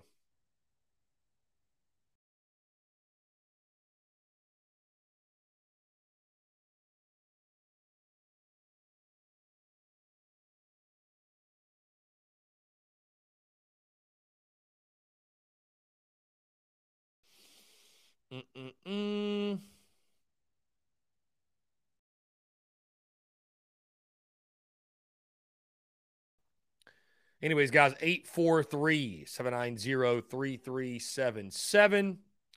That is 843-790-3377. Brian Dean says, you're the only Gamecock source I trust. I support you 110%. Brian, I appreciate that. John Ebert, I appreciate the love and support from you as well, my friend. Now, I appreciate all you guys. I appreciate all you guys sincerely. Yeah, I mean, I just can't say thank you enough. I'm so grateful for those that rock with us, that tune in, that show love, show support, especially those that tune in to TDC every single day.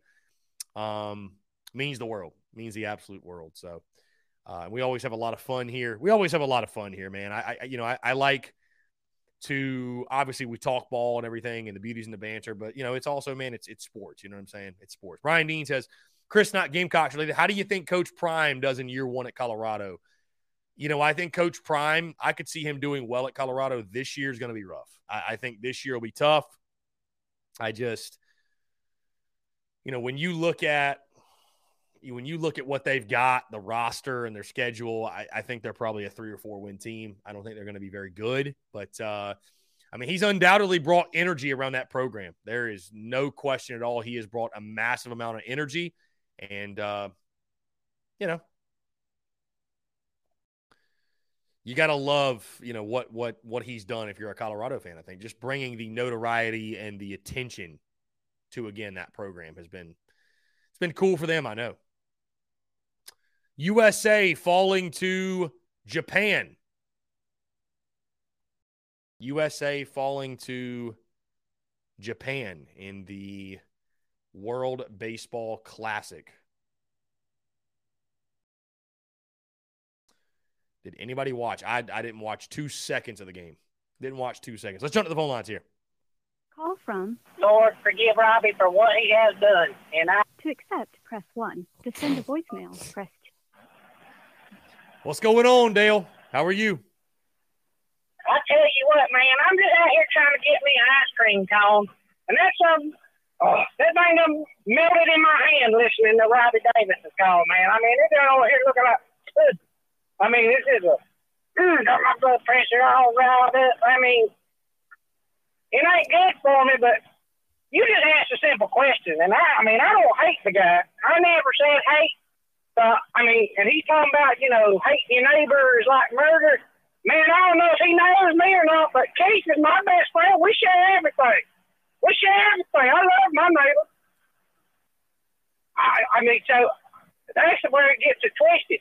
And, I have to wash my mouth out with holy water every morning when I'm brushing my teeth because I don't know what I'm going to say every day. I don't know. But if he wants to get some I used to wrestle pigs back on the farm. Little hog wrestling. I'm talking about hogs. And that's how I envision Robbie, just a little hog with a shirt on, standing beside the little microwave, waiting on his hot pocket. Like, put some hot sauce on it. That's what I see when I think, Robin. Oh, Zach Sauce is runner up. Dale. Because, I've been fighting all my life. Dale versus Robbie has become the rivalry that we didn't know we all needed, truly. You need merch they call Team Robbie or Team Dale. Praise Dale, praise Dale, you know. He said he's got a can of whoop ass for you ready. What do you say? What do you think about that? Boy, he ain't never been up no East Tennessee.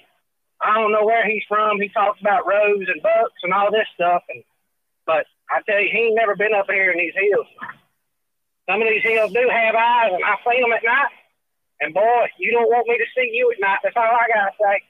But if he wants a good slap or two, I give it to him. But I don't know why he got so, like I said, I ain't trying to kill him or nothing. It ain't that I don't like him. Shit, come on, man. You just want to slap some sense into him. My God, yeah, I just want to, I need to start putting him on at night, just put in his call so I can go sleep better. That's all I've been saying since the jump. My God. Lord be with him. Just want to shake him, you just want to shake something real hard, I'd be on him like neck bones on rice, man. You know what I'm saying? Just all over it. But I'd pay good money to see it. I'd pay good money to see it, truly. I really would. Well, it wouldn't be much to see. That's all I'm going to say. I just give him my old microwave and let him that off. Now, here's your prize. That's what you get. Hope you can put this microwave in the back up with you. Because, them nuggets going to be cold by the time you get home. It come up here. Mm-hmm. Wouldn't it be no fight, man? I'm telling you, not even close. Dale said, "If Robbie wants to fight, it'll be his last mistake.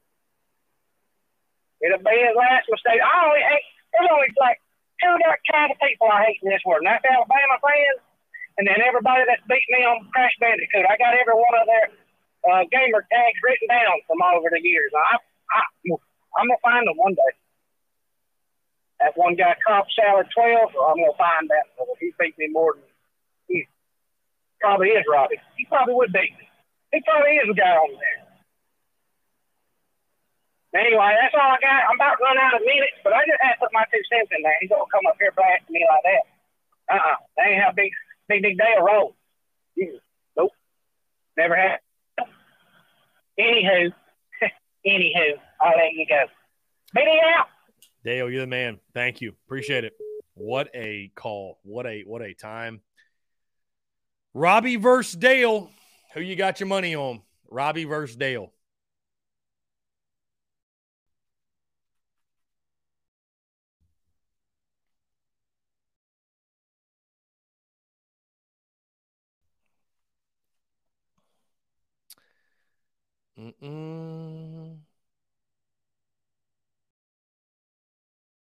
Wow.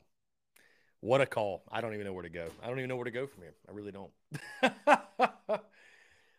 Guys, tomorrow's podcast. There is a podcast, of course, dropping tomorrow. By the way, I apologize for the Daily Crow podcast. Did not drop yesterday when it was supposed to. Something with the audio went awry. So technology is great until it isn't. I do apologize for that. But the regular pod will be back tomorrow morning. Of course, it will drop. We'll talk the Gamecocks series against Mizzou. That will take up the entire show. Really looking forward to breaking that down. Excited for Carolina to return to action and get off the schneid, if you will. You know, get that bad taste of losing out of your mouth. Missouri, guys, has won 5 games in a row, so they will come in this one hot. Although they actually do, I apologize, they play Kansas tonight in a rivalry game. Be interesting to see how that goes. Let's jump to the phone lines here. Call from Hunter. Hunter, what's up, man? I'm good, man. What's you? I'm doing fantastic. Appreciate you asking. What's going on? Yeah, so I figured I called before 2 o'clock. What you think about the running back room is going to be like this year compared to last year? Do you think it's just going to be the same thing? Or? Well, it's definitely not going to be the same thing because we've got new faces. Oh, yeah, Marshawn Lloyd and all that. Yeah, so, yeah. I would say this. I think the running back room. I think our starting running back is not on campus yet. I think we will go in the portal and pick up a guy or two. And I'm not saying that as disrespect to Dakereon Joyner, who's now transitioned there. I'm not saying that as disrespect to Juju McDowell or Mario Anderson or anybody back there. But I just think from a sheer depth standpoint, I think it'd be irresponsible not to go get somebody. You know what I mean? So, yeah, I think the running back position, I think that room needs help. I think it needs to be bolstered. And I would expect them to go get a proven Power 5 back to help. Yeah, no, for sure. And I think there's one more thing. Yeah, and for the defense side, do you think it's going to be the same for last year too? The defense is really intriguing. I'm almost more concerned about the defense than I am the offense. A new look secondary. I think stopping the run will still probably be an issue, to be honest with you. I don't see that making a major jump. And, secondary, you got Nicky Mawari back and O'Donnell Fortune and Marcellus Dial. But anytime you lose a pair of guys like a Cam Smith and a Darius Rush, it raises some question marks. So I trust Torian Gray, but, I think the defense could actually take a step back this year, believe it or not. And I hope that's not the case, but just got a lot of holes to plug, man. Got a lot of holes to plug on the defense. And to mention, we do got a new defensive coach, don't we? Who would be the new defensive coach? Is it the O-line coach? Yeah, the O-line coach is new, Lonnie Teasley. But, he was part of the staff last year. But, yeah, he's the new head offensive line coach. Yeah, I think the defensive staff stayed intact. Right. Okay. Yeah, I just didn't know if that was defense coaching or not. Yeah. All right. Hopefully I'll just be looking for the stopping the run this year. That's what I'm really hoping for. I don't really care for the secondary. I think secondary, they can do all right. I believe the secondary will still be solid, but It's just whenever you lose a pair of guys like a Smith and a Rush, it's just it's a lot to replace. So, going to need some guys to step up that maybe haven't played a ton to this point. Yeah, for sure.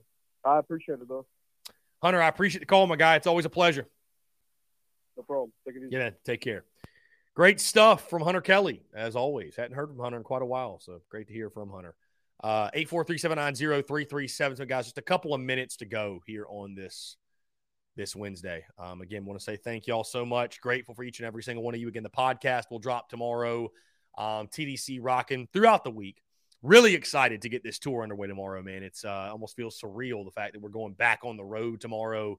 I'll probably get to Carolina Ale House in Columbia around 5:15, something like that. It officially starts at 6 o'clock, and it'll be as simple as a meet and greet. We'll do a little Q&A around 7 or 7:30 and speak to you guys and update you on business, life, the Gamecocks, whatever you want to discuss, whatever you want to hear about. And I cannot wait to meet up with you guys you know, I say it all the time that, you know, I interact with a lot of you on social media, but I still believe in the power of a handshake and saying hello to someone in person and eye-to-eye contact and just that in-person engagement. So looking forward to it. Really excited. Coleman Hall says, we win a lot this year, even reach 8 wins again. Our offense will have to be borderline elite or better. Yeah, Coleman, I'm a little concerned about the defense. I am. I don't think we're going to be like worse than the SEC, but, you know, it's hard for me. Like when I think about it, after all we lost, it's hard for me not to envision us taking somewhat of a step back. You know what I mean?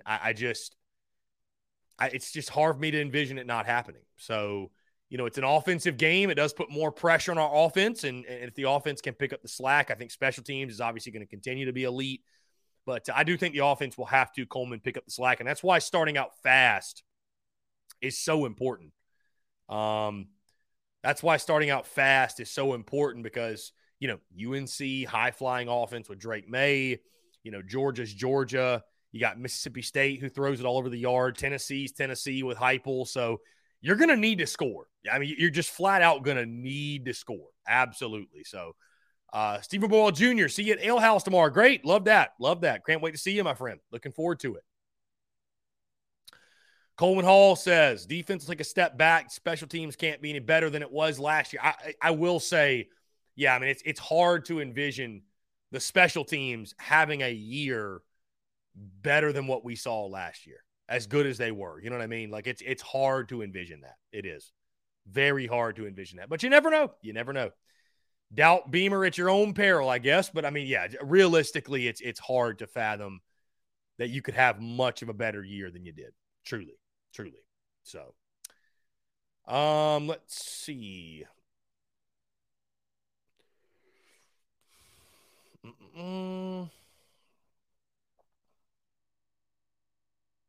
Another one. Arizona guard Kerr Krisa has entered the transfer portal.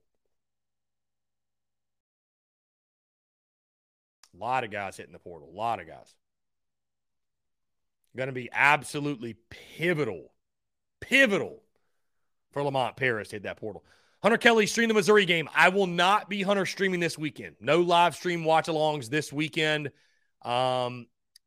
Just because I feel like if I can't do all three of them, I shouldn't do one of them. You know what I mean? Because Saturday I'll be out of town. So I can't do Saturday. So I just kind of feel like, yeah, I don't think we're going to do live stream watch-alongs this weekend. Not for, again, it's not going to be an every weekend thing. It's not going to be an every series thing. So, yeah. Anyways, guys, that being said, Coleman Hall, last thing he says, oddly feels like the year after Muschamp won the Outback Bowl. Lots of wins in spite of our offense, and when we thought we'd win because of it. That's a great – Coleman, bring that up tomorrow. That'd be a great topic to talk about tomorrow and the comparisons between those years, if you will. Guys, if it's 2 o'clock, thank you all so much for tuning in. Appreciate it. Stay tuned. All the content, of course, content bleeding out the eyeballs. Podcast version of TDC will drop today at 3 o'clock. Podcast returns tomorrow 5 a.m., the normal pod, if you will, and, of course, TDC rocking throughout the week. Guys, thank you all so much. Appreciate you all tuning in. Have a great rest of your Wednesday, and we will talk to you all tomorrow. Everyone is talking about magnesium. It's all you hear about. But why? What do we know about magnesium? Well, magnesium is the #1 mineral that 75% of Americans are deficient in. If you are a woman over 35, magnesium will help you rediscover balance, energy, and vitality. Magnesium supports more than 300 enzymatic reactions in your body, including those involved in hormonal balance. From functional medicine doctors to mental well-being and female hormone experts, we all know that magnesium is the one mineral to improve all aspects of well-being and health. But which one? Magnesium Breakthrough from Bioptimizers, the trusted choice recommended by leading experts with 7 best-absorbed forms of magnesium to ensure your body receives the support it needs for overall well-being. Go to bioptimizers.com/balance today and use code BALANCE10 for 10% off. Support your journey to wellness at bioptimizers.com/balance. Magnesium Breakthrough from Bioptimizers, your foundation to optimal health and vitality.